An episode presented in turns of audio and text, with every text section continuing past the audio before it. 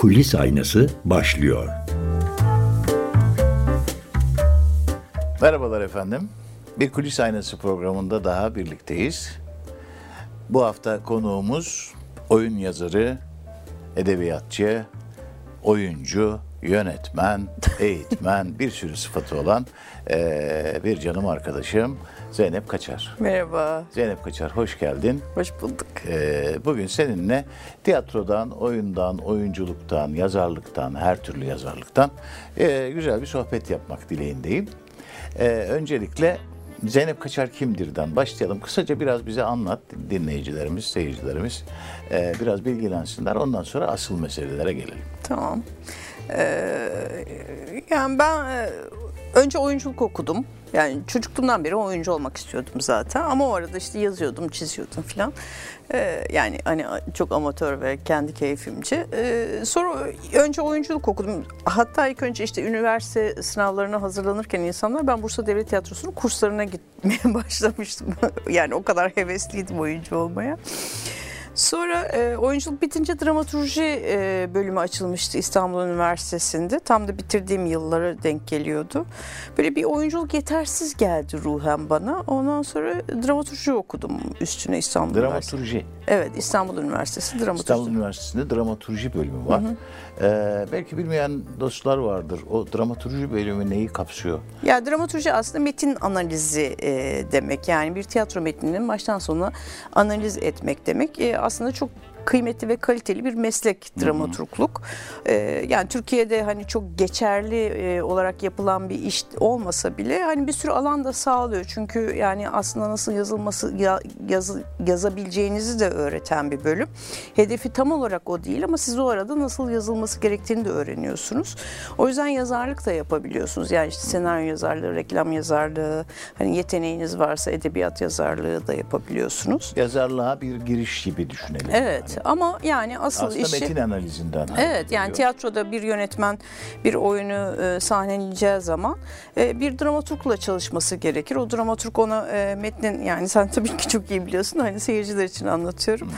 Yani metnin ne olduğunu, ne anlattığını ve hani bunu sahnelenirken neyin yapılması, neyin yapılmaması gerektiğini sürekli yönetmenin yardımcısı da değil aslında ama ona akıl veren kişi gibidir dramaturg. Yani sağlamasını yapan. Evet, sağlamasını yapan yani kişidir. Sahnede üretilecek için sağlamasını yapan, zamana, döneme, koşullara, biçime evet. Göre değil mi? Yani tam yaptığı iş aslında tiyatrodaki o sağlama yapan ya da akıl olan kişi. Yani hani sanat üreten kişi biraz bazen kendini fazla kaptırıyor işin içine. O çocukça hevesle yapıyor ama dramaturg akıl kısmıdır. Yani hep akla çeker.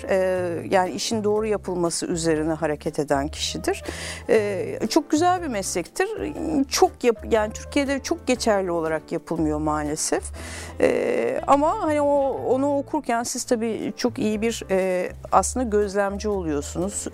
Bir metni derinlemesine okumayı çok iyi öğreniyorsunuz. Tiyatroyu çok iyi öğreniyorsunuz. Yani oradan bir sürü alan açılıyor mezun olduğunuzda.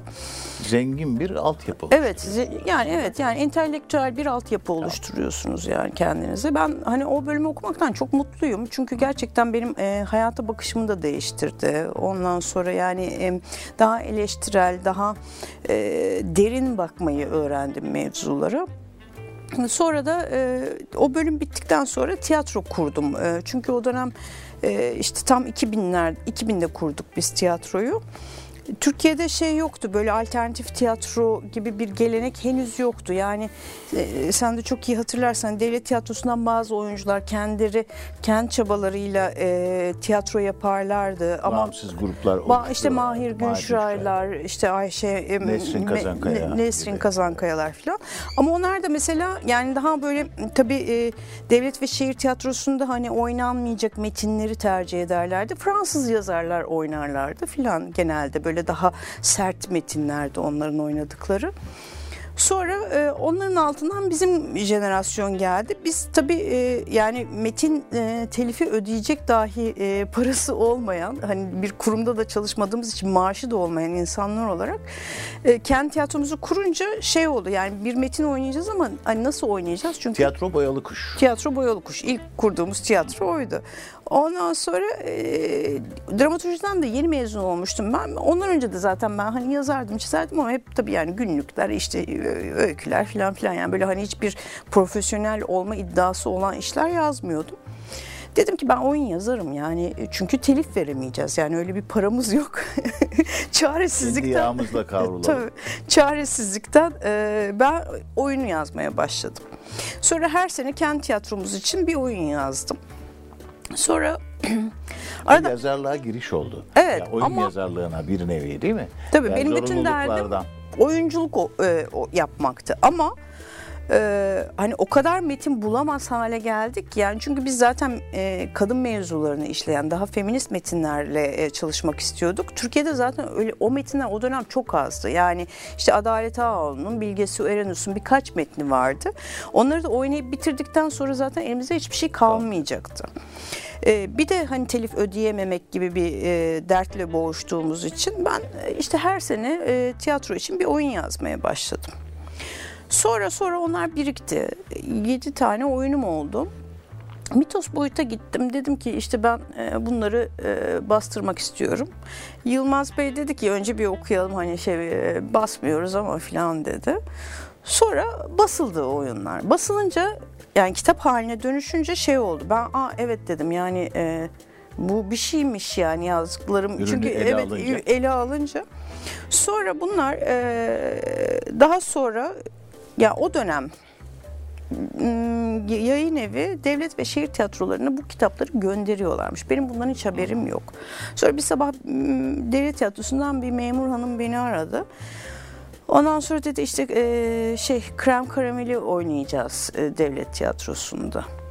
Ben o zaman fark ettim ki evet ben oyun yazarıyım. Yani aradan 10 yıl geçmişti halbuki. Yani hani 10 yıl boyunca ben oyun yazmıştım. Ve hani aslında kendi tiyatromuz dışında bir kurum oynadığı zaman o zaman böyle anladım ki evet oyunlarım bir şey oluyor demek ki diye düşünmeye başladım.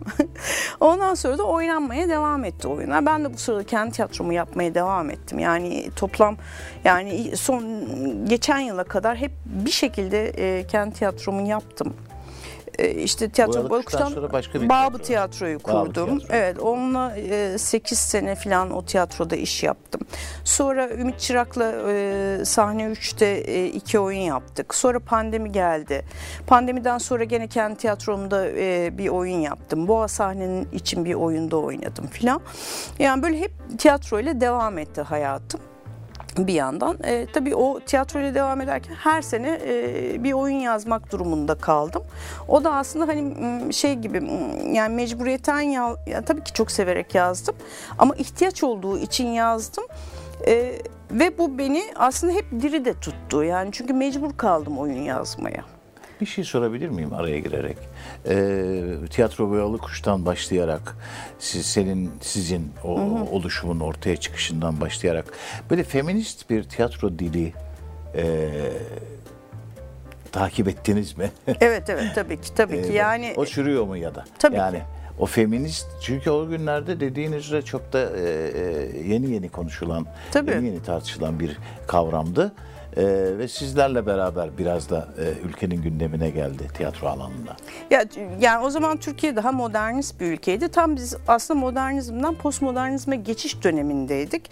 Yani o dönem bir sürü başka tür tiyatrolar da çıktı. Kürt tiyatroları çıktı. Ondan sonra ne bileyim hani vicdani redle ilgili oyunlar yapıldı. Ondan sonra transseksüellerle ilgili. Evet yani çeşitlilik arttı sahnede. Yani aslında temsil edilmeyen insanın temsiliyeti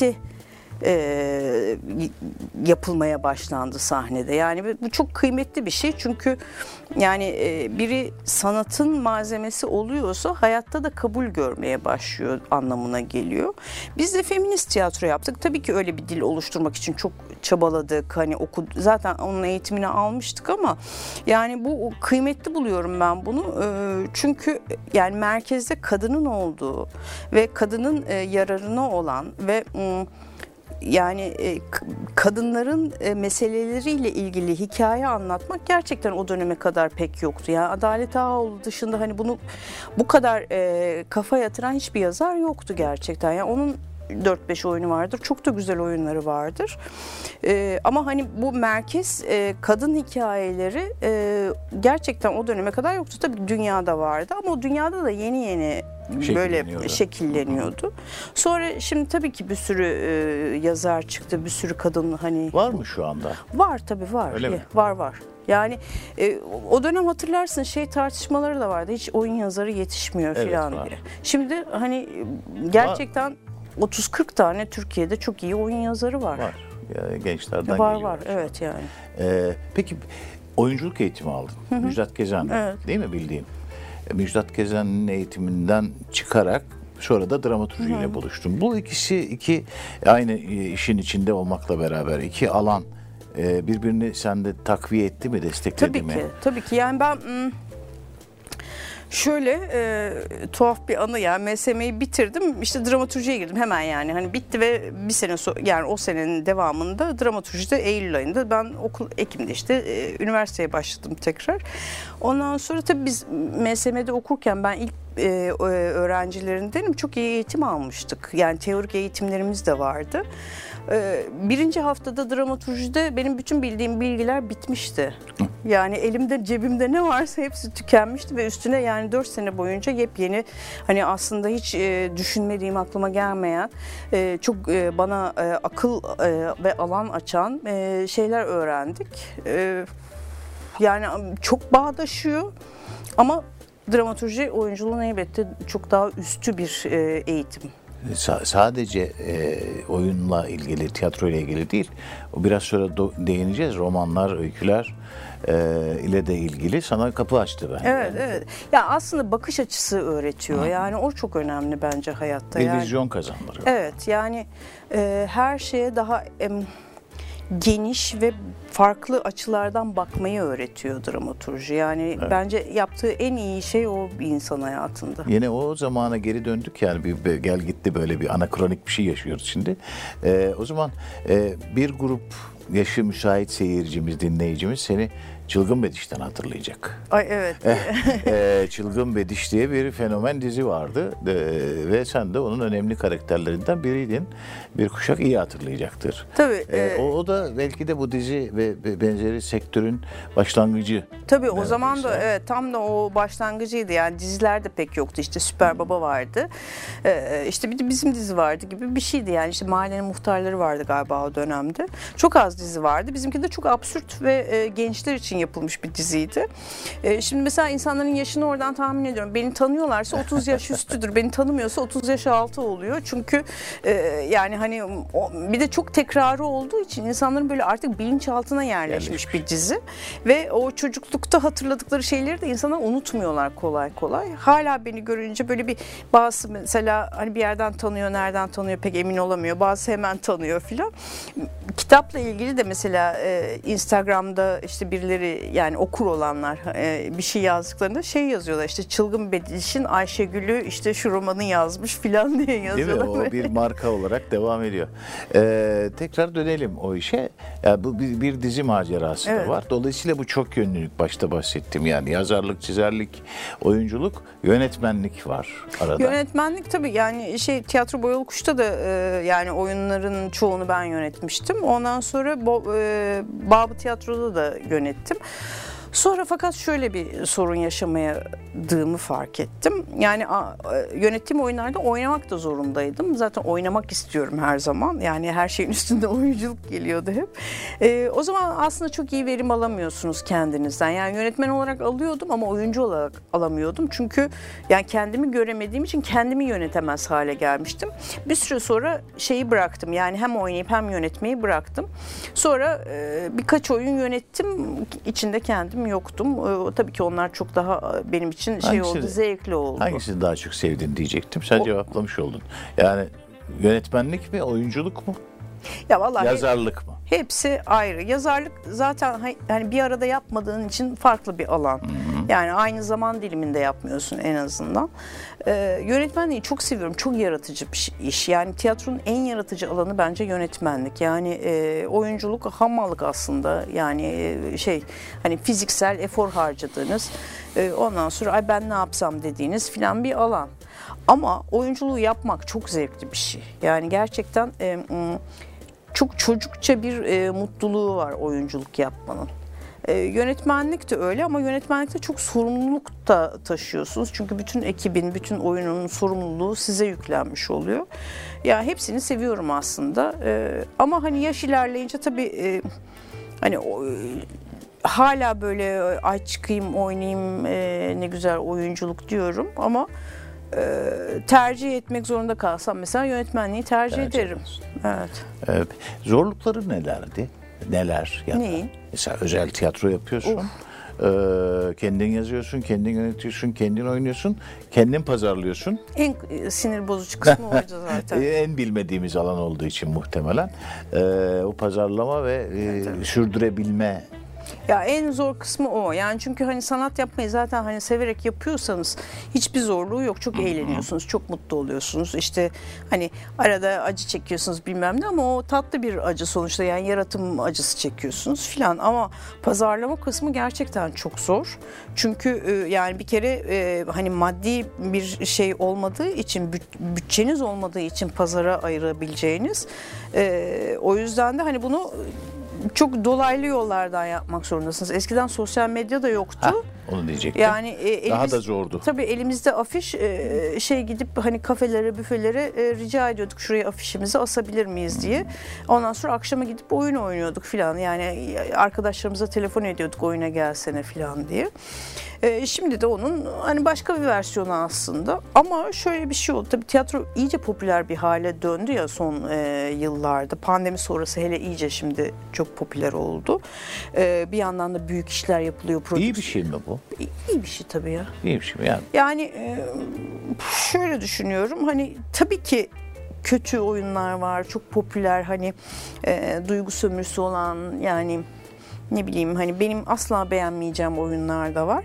Ama yani insan tiyatroya gide gide aslında iyi oyununu da buluyor. Ve çeşitlilik her zaman iyi bir şey. İyidir. Yani canlı, hareketli olması her zaman iyi. Yani İstanbul'da muhtemelen her akşam 300 oyun falan oynanıyordur diye düşünüyorum. Muhtemelen yani en azından öyle gözüküyor. Evet. Çok sayıda tiyatro var. Nerede olduklarını bilmediğim tiyatrolar da var. Tabii yani hani bir şeyin, apartmanın bodrum katında yani da oyun oynanıyor. Ama yapılıyor diye tahmin ediyorum. Yani çünkü hani deneye deneye insan doğrusunu buluyor ya. Yani bazen deniyorsun, yanılıyorsun. Ama deneyip de iyi bir şey olduğunda oradan başka bir şey çıkıyor filan. Yani bir de yani gerçekten çok geniş bir alana yayıldı ve bu bence çok iyi oldu diye düşünüyorum. Yani çok zor çünkü. Pandemi sonrası bir artış hissediyor muyuz? Evet, yani, evet. Yani ama pandemi sonra daha prodüksiyon tiyatroları olmaya başladı.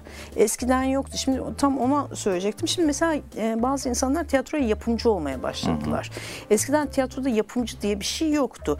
Yani çok büyük prodüksiyonlar ancak hani işte BKM'dir, ne bileyim şimdi adını bilmediğim bir sürü yapım, yani kendisi zaten yapım şirketi olan yerler kendi tiyatrolarına yapım yapıyorlardı. Yani prodükte ediyorlar.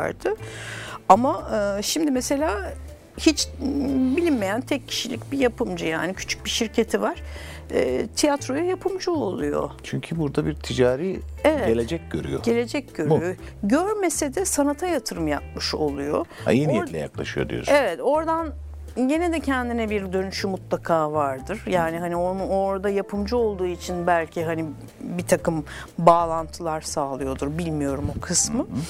Ama yani bu da çok iyi, çünkü gerçekten bir oyuncunun ya da bir tiyatronun işte sanat yönetmeni diyelim, hani küçük bir tiyatroda olsa gene de biri sanat yönetmeni ya orada. Yani bunlarla uğraşması çok zor. Yani salon buluyorsunuz, seyirci buluyorsunuz, nakliye buluyorsunuz, bilmem ne. Yani gerçekten bunlar hani işi yaparken sizi hayattan soğutuyor.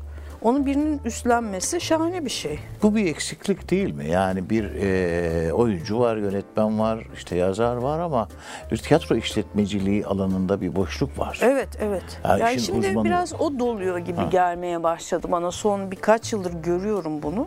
Yani bu da çok iyi bir şey. Yani ondan sonra belki tabii tiyatro çok kötü de bir yere gidebilir. Çünkü her şey para kazanma üzerine de dönebilir. Onu bilmiyorum ama şu anda yani özellikle bizim gibi küçük tiyatroların böyle küçük yapımcıların hani desteklemesiyle bir şey yapıyor olması gerçekten şahane olur yani diye düşünüyorum. Ama tiyatro karın doyurmuyor. Doyurmuyor tabii, doyurmuyor. Hiçbir zaman doyurmuyor. Onu da çözeceğiz. Yani orada var mı öneriler ya da aklından geçenler, ya şöyle olsa diyeceğin? Ya büyük yani, prodüksiyonlarda muhtemelen yani hani siz 4-5 gece bir oyuncu için söyleyeyim yani hani 3 gece oynuyorsunuzdur haftada ama büyük prodüksiyondur bir şeydir, oradan karnınız doyar yani oyun oynadığınız süre boyunca sadece tabii. Yani hacmi büyütmek mi lazım? Yok, sanmıyorum yani küçük tiyatroya da ihtiyaç var. Tabii küçük tiyatroların kurucularınızdan olduğun için söylüyorum. Yani ya küçük tiyatrolar çünkü sanatı üretenler. Evet, daha sanatsal işler yapıyorlar. Daha az ticaret düşünüyorlar. Daha doğrusu hiç ticaret düşünmüyorlar. Düşünemiyor, beceremiyor. Düşünmedikleri için de aç kalıyorlar. Evet, evet. Ama çoğunluktalar. Bu arada büyük ve ticari amaçta hep vardı. Yani evet, her dönem vardı. Tabii ticari her zaman tiyatrolar, yani. Her zaman vardı. Sanatsal tiyatrolar, akademik tiyatrolar diye böyle bölebiliriz. Ayrımlandırabiliriz belki ama sonuçta bir yerden de bir kaynak lazım değil mi? Sponsor belki, destekçi. Ya işte devletin belki ödeneği var. O hiçbir zaman yeterli Yetmez. Olmuyor. Çünkü çok tiyatroda var yani fazla ekip var. Yani onun dışında evet yani hani sponsorluk gibi bir kültür de Türkiye'de gelişmedi maalesef. Maalesef. Ya da işte reklamını yapabileceği yerlere sponsor oluyor. İşte yani hani oraya o yazıyı koymak hani ancak o salona 600 kişi gelirse onu tatmin ediyor. Ama hani 40 kişilik 50 kişilik bir salonun için niye sponsor olsun? İşte yapımcılar ancak hani desteklerse o tiyatrolarda ayakta kalır. Ama işte kaç tane yapımcı var, kaç tane ekibi desteklesin filan. Yani karmaşık bir konu. Yani benim de çok üzerine kafa yorduğum bir konu değil. Çünkü ben zaten yıllardır hiç para kazanmadığım için hani buradan nasıl para kazanırım konusunu çok da kafamda genişletemedim açıkçası. Ya peki Babı Tiyatro şu anda aktif değil. Aktif değil ama fiilen var. Elinin altında duruyor. Evet, fiilen var. Kaç oyun oldu? Yazdığım 20 civarı vardır. 20 civarı evet. Bayağı ciddi bir külliyat var. Peki bunlardan şu anda gösterimde olan, oynanacak olan? Yani geçen seneden beri Asmalı Sahne'de Bir Oda Bir Tiyatro diye bir ekip var. Çok tatlı genç bir ekip. Onlar İzlanda'nın başkentini oynuyorlar. Seyrettim. Çok keyifli oynuyorlar. Seyrettim, çok hoşlar. Evet, teşekkür ederim. Ondan sonra Ankara'da Şirket diye bir oyunum oynanıyor. Onu son dönem yazdığım bir oyundu. Sonra Bursa'da It, Ego ve Süper Kahraman diye bir oyunum var. Tek kişilik o. Şimdi aynı oyunu Diyarbakır'da bir ekip çalışıyor, It, Ego ve Süper Kahramanı. Bir de Krem Karamel işte Trabzon'da oynanıyor Devlet Tiyatrosu'nda. Sonra Ankara'ya aldılar oyunu. Çünkü oyuncunun tayini sanırım Ankara'ya çıkmış. İşte bu sezonda oynayacak gibi bir bilgim var. Evet.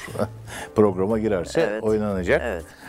Ama böyle duran, bekleyen oyunlar, 20 oyun az değil yani. Tabii yani şimdi çok yazınca da arada kötüleri de oluyor. Muhtemelen. Yani ihtiyacı karşılamayan ya da o gün için. Evet yani biraz demode olmuş oyunlar da var ama yani hani 10 tane 15 tane geçerli olabilecek oyun var yani. Telif konusunda durum ne? Valla telif güzel. Yani bir tek telif güzel. Yani telifi zaten yazar kendisi belirliyor. Ben de hep küçük tiyatrolara verdiğim için yani gerçekten çok hani insani davranmaya çalışıyorum. Çünkü aynı süreçlerden geçtiğim için biliyorum yani o telif ödemeleri, yani o tiyatronun bütçesinin nasıl döndüğünü. Yani şimdiye kadar da hiçbir zorlukla karşılaşmadım. Yani gerçekten yani bu işi küçük çaplı yapan insanlar daha bu konuda prensip sahibi oluyorlar açıkçası. Yani teliflerimi alabiliyorum ama tabii telif şöyle, oyun oynandığı zaman telif alıyorsunuz. Onun dışında yani oyunlar durduğu için telif almıyorsunuz. Tabii. Yani hani bilmeyenler için söylüyorum. Tatmin ediyor mu seni? Yok, etmiyor tabii ki. Maddi manevi bir tatmin ediyor seni. Ya oyunlarımın oynanması. Şunu çok duyuyorum yani oyunu izinsiz oynayan, adını değiştirerek oynayan, bir sürü hile hurda karıştıran tabii var yani. Gruplar varmış. Her şeyde olduğu gibi var. Dolayısıyla da bu telif konusu hassas bir konu bence. Evet, sonuçta çok hassas. Emeğinin karşılığı. Ya ben sözleşme yapıyorum her seferinde. Çünkü sözleşme her iki tarafı da koruyor. Bunu bireysel mi takip ediyorsun? Bireysel takip ediyorum. Bir ajansa çalışmıyorum, yok. Yani benim başıma bir kere hani bir ekip bir oyunumu oynuyormuş, böyle önüme de düştü yani hani bilgisi. Ona telefon numarası falan var. Telefon ettim, bilet satıyorlar. Yani bilet, yani şimdi bilet satmazlarsa amatör oluyor. O zaman tabii zaten izin almasalar bile oynuyorlar ki çoğu insan hani amatör bile oynasa izin alıyor. Nezaketen bir tabii haber veriyor oluyor. Ondan sonra aradım, bilet satıyorlar falan. Sonra işi yapan insana ulaştım. Bir de İstanbul'da değil, Adapazarı'nda. Dedim böyle yani suç işliyorsunuz. Bunun 2 yıl hapis cezası var yani. Gerçekten hani izinsiz şakası bir eseri oynamanın cezası 2 yıl hapis. Öyle mi yani filan derken sonunda aldım telifimi. Belki oynamışlardır, hiç haberim yoktur yani. Çünkü 20 tane oyun adını değiştirse filan ben nereden bileceğim? Bilemezsin. Ancak yani, işte denk gelecek. Tabii biri izleyecek, o biliyor olacak. Edecek. İşte diyelim ki Çanakkale'de oynadı yani. Hani ben nereden bileyim? İntihal diyecek sonra değil mi yani? Ya da işte esinlendim oradan falan. Tabii. Olur yani. Çok, çok yaşıyoruz onları, görüyoruz da. Peki biraz daha genişletelim. Sonra roman geldi. Kabuk geldi. Evet, roman şöyle geldi. Nasıl geçtik o tarafa? Şöyle oldu ya, oyun yazıyordum işte yani. Romanı yazmaya başladığımda 40 yaşındaydım. O zaman da herhalde 15 tane oyunum falan vardır. Oyun yazmak böyle bir yetmemeye başladı. Çünkü ben böyle biraz yani psikolojik alana hiç girmeden oyun yazıyorum. Sosyolojik, işte felsefik, işte absürt oyunlar yazıyorum. Psikolojik derinliği yok oyunlarım. Tiyatroda sevmiyorum dram türünü pek. O yüzden de o alana girmiyorum. Ama aslında psikolojiyi çok seviyorum. Yani insan denilen şeyi çok severim, çok merak ederim. Psikolojiyle, yani psikoloji hobim gibi bir şey yani. Yani gerçekten çok okuduğum bir alan. Ondan sonra bu da yazarlıkta bir hikaye. MSM'de yazarlık hocalığı yapıyordum ben o dönemde. Öğrencilerim de işte yazar roman okuyorlar falan. Hocam işte şu kitabı okudunuz mu, bu kitabı okudunuz mu falan. Ben de hani çağdaşın birilerini okuyayım mı? Hani biraz ufkum genişlesin yani, cahil olmak iyi bir şey değil diye. Dedim hani ne okuyorsunuz, verin bakayım falan. Ondan sonra bir yazarın bir kitabını verdiler. Kitabı okudum ve dehşete kapıldım. Yani dedim ki o kadar kötü, o kadar kötü ki. Evet. Kötü olduğu için ben yazayım bari dedim. Ya yani böyle çok meşhur bir yazar ve yani kadın kurtarıyor adam yani, büyük kahraman. Ve böyle oldum. Damarına yani. Bastı. Evet, damarıma bastı. Gerçekten dedim. Yani bir de vaktim de vardı. Zaten düşünüyordum falan filan ama seviyorum bu hikayeyi anlatmayı. Ondan sonra dedim ki ben daha iyi yazarım. Yani çünkü yani o kadar seksist bir yerden yazıyor ki zaten hani Türk edebiyatında yani bir erkek yazarın kadın karakter anlatma konusunda çok başarılı olduğunu düşünmüyorum açıkçası. Tabii ki aralarında çok iyileri vardır, muhakkak vardır. Ama hani bir kadın karakter yaratıp onu bir maceranın içine sokmak fikri bana hep çok cazip geliyordu.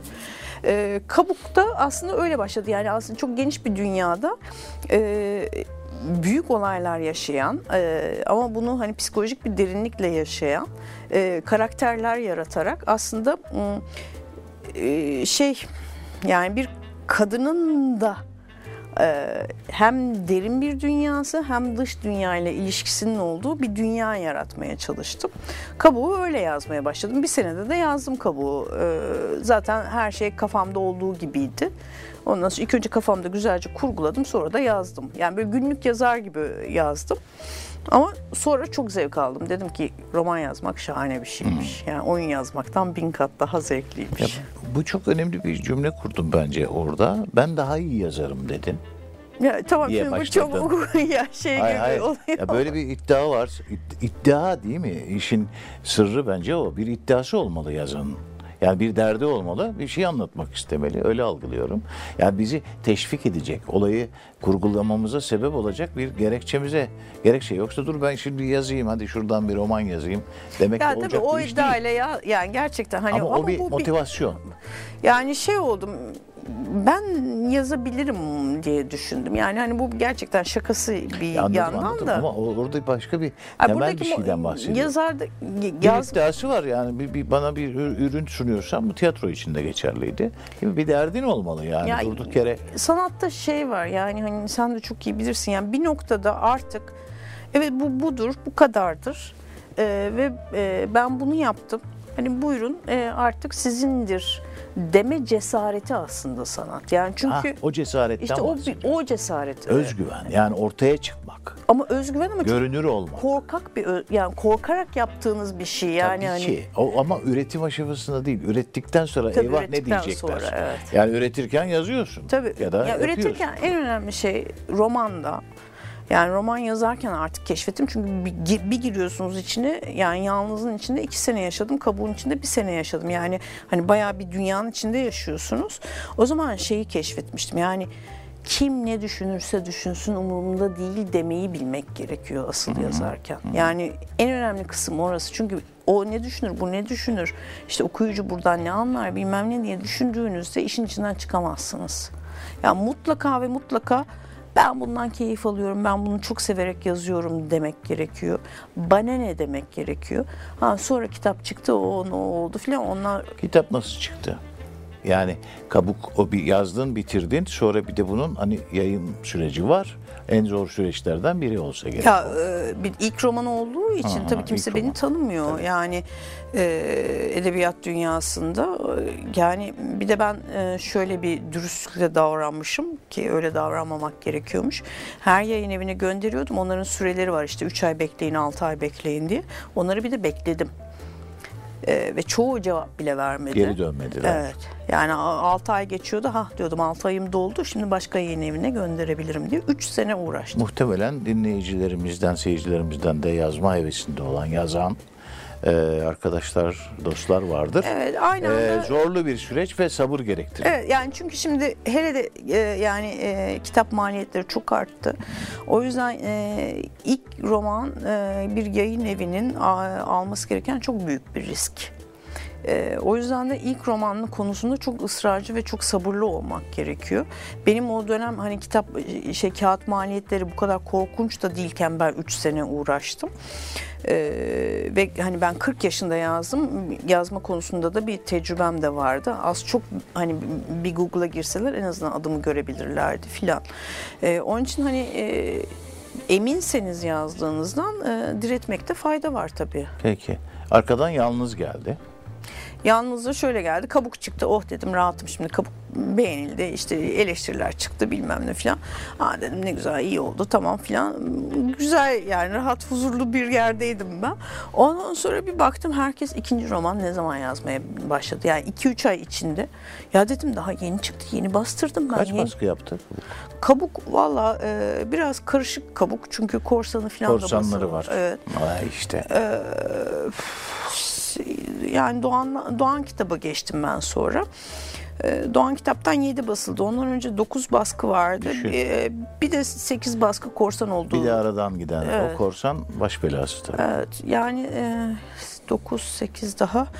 17, 18, 24 yapmış 24 yani. Baskı falan yaptı. Süper. Çok baskı yaptı. Süper. Evet. Kabuk çok iyi gitti. Çok kazanmışsın. Romandan çok. Ya romandan 24 baskı diyor. Ya yarısı korsana gitti. 18-20 evet. Baskı. Az değil. Yok. Bir romandan kazanmak için çok romanınız olması gerektiğini keşfettim yani, ben de. Yani hani 4-5 romanınız olursa evet romandan para kazanabilirsiniz. Evet. Ama yani 2 romanla yani mümkün değil hani hayat döndürmek.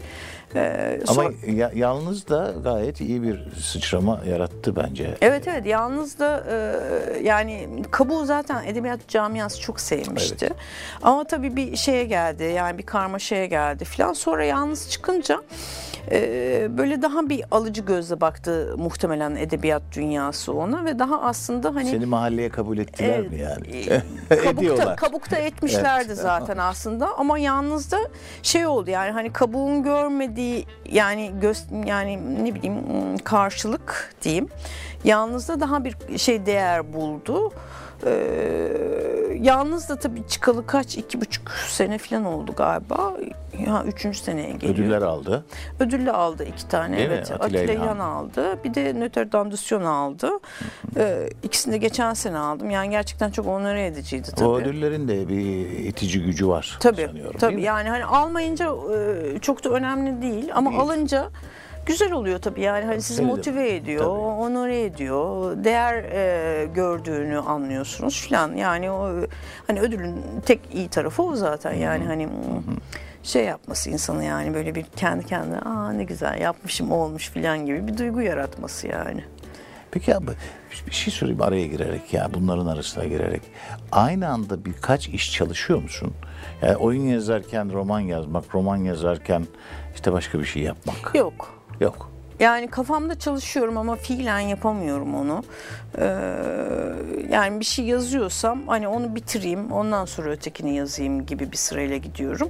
Ama mesela şu anda bir oyunum vardı, ben onu senaryolaştırmak istiyordum.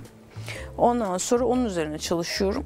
Bitti. Yani biraz şeylerini yapacağım. Ama mesela kafamın arkasında hep 3. roman için düşünüyorum. Bir hazırlık aşaması. Evet. Hazır, yani gerçekten böyle artık şeye vardım. Yani bir şey bulmam lazım. Onu da bulursam oturup başlayacağım. Ama bu bitmeden de başlayamam. Bu senaryo dedin ya. Bu 2 roman için böyle dizi. Bu çünkü dizilerin şimdi asal kaynağı edebiyat oldu. Evet, edebiyat oldu. Dolayısıyla da bu tip senin işlerin de kitaplar da buna uygun görünüyor. Evet, teklif geldi ama bir noktaya varılamadı bir türlü. Yani ben de hani olsun isterim açıkçası. Yani biraz tabii o özüne sadık kalarak yapılırsa. Ama bir noktaya varamadık henüz.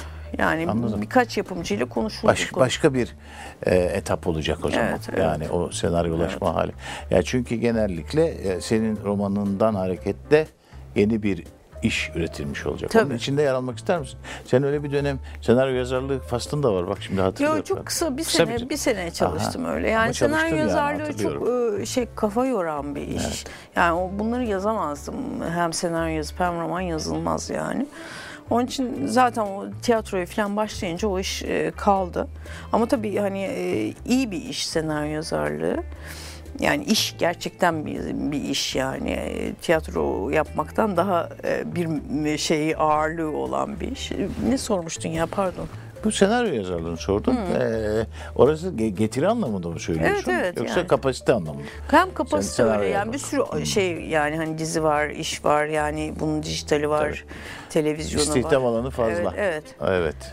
Yani oradan oraya da geçilir çok... ama orada kalmak diğer işleri zedeler mi? Evet, benim için zedeler. Çünkü vakit ayıramazsın. Evet, bir de yani kafanız konsantre da öyle olan çalışmaya başlıyor. Yani şimdi bir şey yazarken televizyona çoğunluk ne düşünür diye düşünmeniz gerekiyor. Ben tam tersi düşünmek zorundayım bir oyun ya da roman yazarken. Yani, benim beğenim önde olsun. Evet, yani aslında hani çoğunluğun eleştirebileceğim şeyine oradan bakmam gerekiyor. O yüzden de tam tersi bir düşünme metodu gerekiyor. Onu da beceremiyorum tabii ki. Yani kafada hani bir yere kadar yani oradan alıp oraya koyamıyorsunuz yani. Bu arada bir cümle arasında da 3. romanın ön hazırlığını başladığını duymuş olduk. Evet, roman yazmak gerçekten hayatta en keyif aldığım şey. Çok zevk alıyorum. Peki son ürün bu. Evet, son ürün Tanrı ve Memeli Hayvanlar değil mi?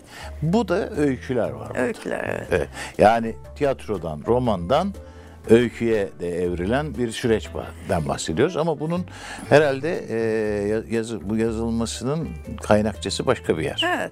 Yani orada mesela oyunlarımdan tiratlar da var. Bir tane oyunum da var. Yani çok tiyatral bir öykü kitabı aslında o.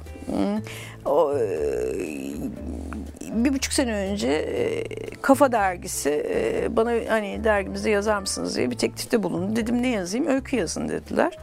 Ondan sonra ben öykü yazmaya başladım. İşte o da yani oyun yazarları gibi yaza yaza birikti. Sonra bir gün işte Doğan Kitap'ta yayıncımla konuşuyordum. Ondan sonra yok mu elinde bir şey basalım falan diye. Ben de hiç aklıma da gelmiyor bunlar. Ondan sonra işte konuşurken dedim öyküler var ama işte onlar dergide ya basıldı falan. Ona dedi getir basalım. Ondan sonra Dedim oluyor mu öyle? Oluyor dedi. Ondan sonra ama tabii yani sırf dergide çıkan öyküler değil. Arada başka bir sürü öykülerim de var. Onlar da duruyordu yani öyle kenarda. Ondan sonra hepsini derledik, topladık. İşte üzerine çalışıldı. İşte bir kısmı çıkarıldı, bir kısmı konuldu falan filan. Böylece bir kitap sahibi oldum. Yani hayatta en kolay sahip olduğum kitap oldu. Zaten varmış da farkında değilmişsin. Evet. Yapılmış bir iş. Kafa dergisi devam ediyor mu? Ediyor. Her ay yazıyorum. O da nasıl bir duygu? Yani o da başka bir sorumluluk. Tabii o da aslında işte şey gibi, yani tiyatroda her yıl bir oyun yazmak gibi, her ay bir dergide bir tane öykü yazıyorum ve çok disipline eden bir şey. Yani bir yazarın çünkü dağılması çok kolay bir şey. Çünkü size kimse hani peşinen bir şey yazın demiyor. Ama burada mesela hani biri sizden o şeyi yazayım bekliyor.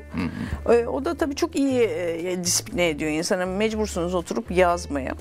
İşte ayın 15'i 18'i gibi gönderiyoruz. Ay başında başlıyorum ben. Ay ne yazacağım, ne yazacağım, ne yazacağım, ne yazacağım diye. Büyük baskı ya. Tabii. Yani değil mi? Ayın sonunda her ay bir tane öykü yazacağım. Evet yani. Demek. Bir de hani yazıyorsun, sonra basılıyor. Ah diyorsun, bunu böyle değiştirseydim, şöyle yapsaydım filan. Yani biraz şey... yani böyle kendi kendine işkence edip kendi kendinize mutlu olduğunuz bir iş aslında. Öyle yani. Bir alan. Peki böyle uluslararası bağlantılar var mı? Yani evet. Çeviri, şu bu. Oyunlar için var, onu biliyorum. Hatta çevrilmiş oyunlarım var. Evet, yani çevrilmiş çok oyunum var. Fransızca'ya çevrildi. Fransa'da Var Olmayan Ayşe'nin Muhteşem Maceraları diye bir oyunum var. İşte bu sezon oynayacak büyük ihtimal, yani önümüzdeki sezon. Şimdi Çin'de Medine adlı oyunum Çince'ye çevrilmişti zaten çok zaman önce. O Ocak sonu gibi ya da Şubat başında Çin'de çıkıyor, evet. Oynanacak, evet, çok heyecanlıyım. Nerede, hangi şehirde? Hiç bilmiyorum ya, yani söylemiştir ama hatırlamıyorum. Tiyatro yazışıyoruz çünkü. Devam. Ondan sonra ama istedim onlardan mutlaka hani bir kayıt gönderin bana çok diye. Çok ilginç değil mi yani? Evet, Çin'de, çok heyecanlı ya. Çin'de bir Türk yazar oynanacak, bu önemli. Evet. İngilizce'ye çevrildi falan. Bunlar yani, senin gayretlerinle mi oluyor yoksa? Hani ürünü ele geçiren, bulan ya, çevirmenler aracı. Yani biraz tesadüfen oluyor. Biraz tabii ben hani bazı oyunlarımı çevirttirdim özellikle. Fransızca'ya çevrilenlerin hepsi mesela çevirmen kendisi bulmuş. Bunları çevirmek istiyorum deyip çevirdi. Sonra kendi tiyatrosunda oynamak istedi. Çince'ye bir tane oyun yazarı, bir Çinli hanımla tanışmıştım. O Medine'nin İngilizcesi vardı. Onu okudu, çok beğendi. Ben bunu Çince'ye çevirmek istiyorum dedi. Gibi. Şimdi hani sosyal medya bize bir sürü alan açtı, değil mi? Evet. Yani dünyayla daha rahat entegre olabiliyoruz. Tabii yani. Eski kapalı halleri düşününce nereden bulacaksın? Tabii mailleşiyorsunuz, aylar sürüyor filan, yani gerçekten. O hayatımızı kolaylaştırdı ama ben oradan başka bir yere zıplayacağım. Bu yapay zeka meselesi var ya. Hani veriyorsun konuyu, sana roman yazıyor. Veriyorsun konuyu gibi şimdi duyuyoruz. Ya evet. Bu ne düşünüyorsun? Yani bir öngörün var mı o konuda? Ya biraz hayatımıza ne getirecek, üretimimize ne katacak ya da neyi yok edecek? Bilmiyorum, çok acıklı. Öngörüde bulunmak için erken diye düşünüyorum. Çünkü yani ne bileyim işte televizyon çıktığında da bu hayatta tutmaz diyen hani böyle çok akıllı insanlar varmış. Ama yani şimdi televizyonu evden çıkartamıyoruz falan yani. Ya da işte sesli filme geçildiğinde bu hayatta Çarçaplin demiş yani, o asla olmaz, sesli film diye bir şey mi olur diye. Yani hani şimdi bütün hayatımız o. Yani o yüzden de hani ne desem yanlış bir varsayımda bulunabilirim. Ama bir tehlike seziyor musun orada? Yani en azından ya, tehlikeden kastım artık konvansiyonel yapıyı terk edeceğiz. Yazarlıkta, edebiyatta, tiyatroda, oyunculukta, oyunda diye düşündüğün oluyor mu hakime ya? Ya eskiden şeyler varmış ya, böyle alarm işte ne denir, çalar saatler yokken camlara vurup insanları uyandıran, sopayla uyandıran bir meslek varmış mesela. Yani hani şimdi düşünce ne kadar saçma. Belki 200 yıl sonra insanlar diyecek ya, insanlar oyunculuk yapıyormuş falan, yazık günah, bütün kasları ağrıyordur, kemikleri ağrıyordur. Ne zor işmiş. Ağır işçilikmiş. Ağır işçilikmiş diye düşünebilirler yani. Hani biz kendi ömrümüzün içinde bunu görmeyeceğiz muhtemelen. Ama hani 100 yıl sonra, 200 yıl sonra bambaşka bir yere evrilebilir. Evet. Ama edebiyatla ilgili üzülürüm gerçekten çünkü... öyle bir şey okudum ben çünkü böyle evet, bir... Evet. Yani yazıyor, çiziyor, verileri veriyorsunuz, yazıyor ya. Çeviri yapıyor, veriyor, yazıyor, her şeyi hallediyorsa bir sizi devreden çıkartıyor olabilir. Küçük bir editoryal müdahaleyle, değil mi? Evet. Elinizde bir kitap, 2 saatte ama bir kitabınız olur. Yani... Hani o kadar kolay yazılabilir bir şey olacak ki kim yani insanlar onu okuyacak mı, tüketecek mi, yani öyle de bir şey var. Bilmiyorum yani, çok karışık görmek mevzu. Lazım. Evet. Evet. Ama orası biraz şöyle karanlık bir alan. Evet evet. Şu anda yani ama 10 seneye belli olur. Yani peki. Cep telefonları da öyle 10 senede bütün hayatımızı ele geçirdi. Değil mi? Her şeyi alt üst etti, değiştirdi bir taraftan. Yani hem iyi hem kötü evet. tarafları oldu. Tabii bu basılı kitap, kitapçı faktörünü de devreden çıkartan şimdi değil mi bir internet üzerinden okuma, internet üzerinden tabii. korsan yayınlama tabii. gibi bir şey, alan açtı. Değil mi? Kitapçı sayıları azalıyor giderek. Ama işte yani mesela Anadolu'da bir sürü şehirde kitapçı yok ama o insanlar kitap okumuyor değiller. Yani onları internetten alıyorlar, sipariş veriyorlar. Hani hatta internetten okuyorlar. Yani bazı kitaplar internette yayınlanıyor zaten evet. ama yani bunların yayınlanması yasak, yani yasal olarak hani PDF olarak birileri oraya fotoğraf çekip falan koyuyorsa o da ne zevk verir insana bilmiyorum. Yani hiç evet. paranız yoktur, çok yani, öğrencisinizdir hani şeydir illa da okumak istiyordur. Koklamak ne bileyim değil mi, biraz şey gelse de şu hazzı hissetmek başka bir şey ama galiba giderek yeni kuşak bunu terk ediyor. Ya işte fotoğraf gibi, yani biz eskiden fotoğrafları basıyorduk, şimdi hepsi Instagram'da yani hani albüm oradan kalmadı. Bakıyoruz. Evet. Yani eskiden böyle apartman gibi albümler vardı. Evet. Şimdi şu kadar şeye sığıyor. Yani kitap da öyle olacak ve hani bizim jenerasyonlar da ortadan kalktığında belki böyle bir kitaba ihtiyaç duyulmayacak yani basılı bir şeye. Peki bütün bu birikimi, uzun yıllardır bu işleri yapan biri olarak bu birikimi aktarıyor musun genç arkadaşlara? Aktarma kanalları var mı senin için? Eğitmenlik yaptım ben uzun yıllar. Yani 4 sene MSM'de yazarlık dersi verdim. 5 sene Ümit Çırağ'ın atölyesinde oyunculuk dramaturjisi dersi verdim. İşte geçen sene Sadri Alışık'ta bir oyun koydum çocuklarla filan. Çok tabii gençlerle olmak çok iyi bir şey. Yani hani gençlere benim bir faydam var ama onların bana daha çok faydası var aslında. Yani hani böyle bir şey, vampir gibisiniz yani, biraz genç kanı emiyorsunuz gibi oluyor. Çünkü yani onlar sizi aslında besliyorlar. Evet. Yani çok iyi bir şey.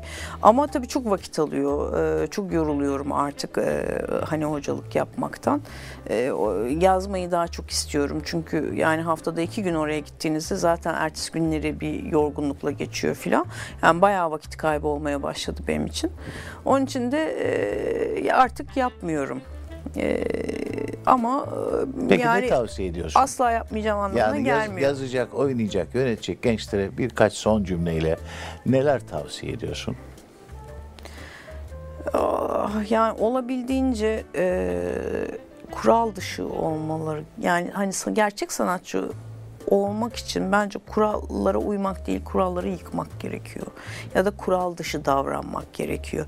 Başkası ne düşünür diye düşünmemek gerekiyor. Ben hani bunu nasıl en güzel, en sanatsal, en yaratıcı şekilde ben bunu nasıl ifade ederim diye düşünmek gerekiyor diye düşünüyorum. Ama tabii ki işin maddi yönü bambaşka. O kısmı zaten bilmediğim için hiçbir tavsiyem yok açıkçası. Yok, üretim anlamında. Yani üretim anlamında. En anlamadığımız konu ekonomi. Oraya hiç girmiyoruz zaten. Yani üretim olarak gerçekten hani o sınırların dışında bakmak. Yani bazen işte öğrencilerim bana soruyordu, özellikle yazarlıkta, hocam ne yazalım, okuyucu neyi beğenir? Diyordum ki işte bu soruyu bırak.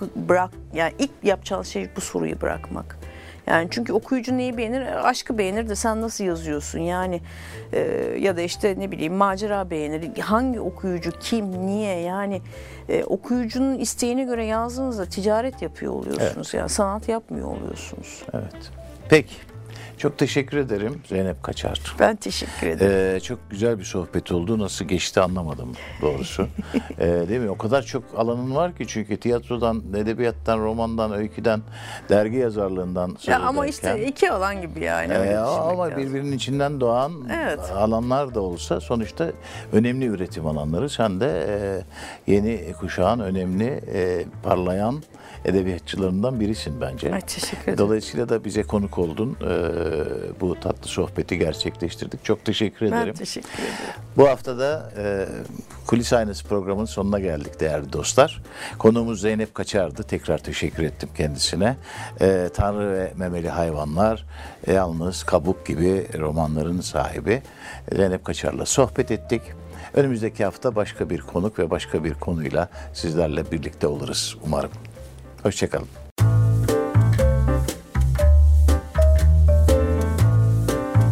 Kulis Aynası sona erdi.